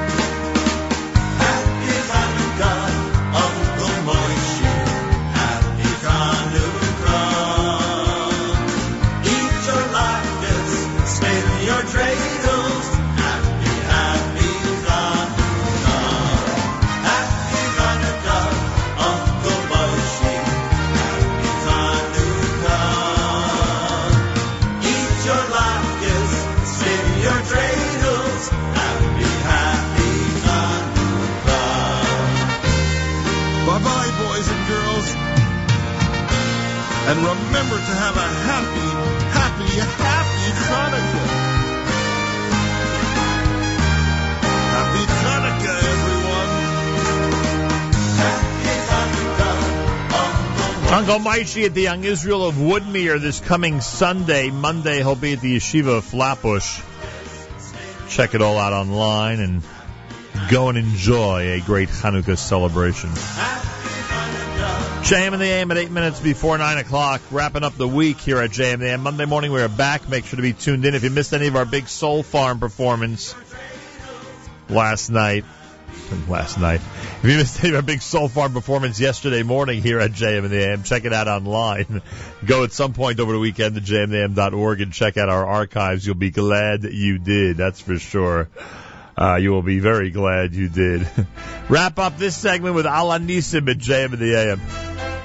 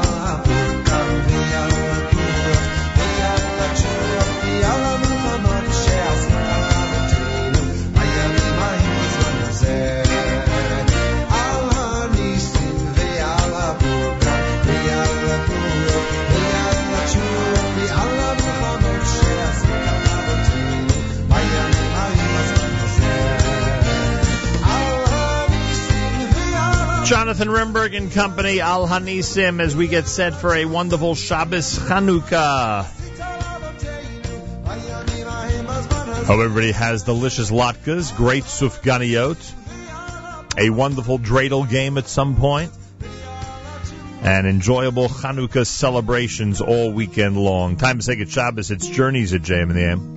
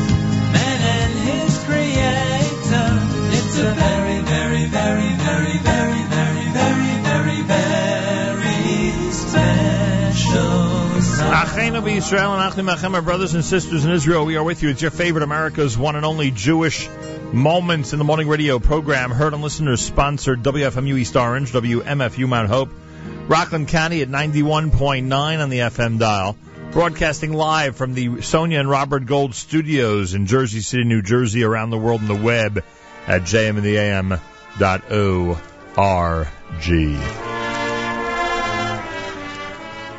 Well, if anybody gets nine mushroom lamps together, please, please take a photo and send it to us. We're looking for that mushroom lamp menorah. Um, thank you for another fabulous week here at JM in the AM. Big shout out to Congregation Agudas Shalom in Stamford. Hope to see everybody there tonight. Have a wonderful Shabbos Chanukah, everybody. Enjoy, enjoy your weekend Chanukah celebrations. May they be wonderful. Uh, Naomi Nachman is next, both video form on NachumSegal.com and audio form on jamnam.org with Table for Two. I've Avrami tomorrow night with Saturday Night Segal. Matis Sunday morning with Saturday, with uh, JM Sunday. Elliot Weiselberg, 7 p.m. with Court Report on Sunday at jmnam.org. Till next time, Nachum Segal reminding you, remember the past, live the present, and trust the future.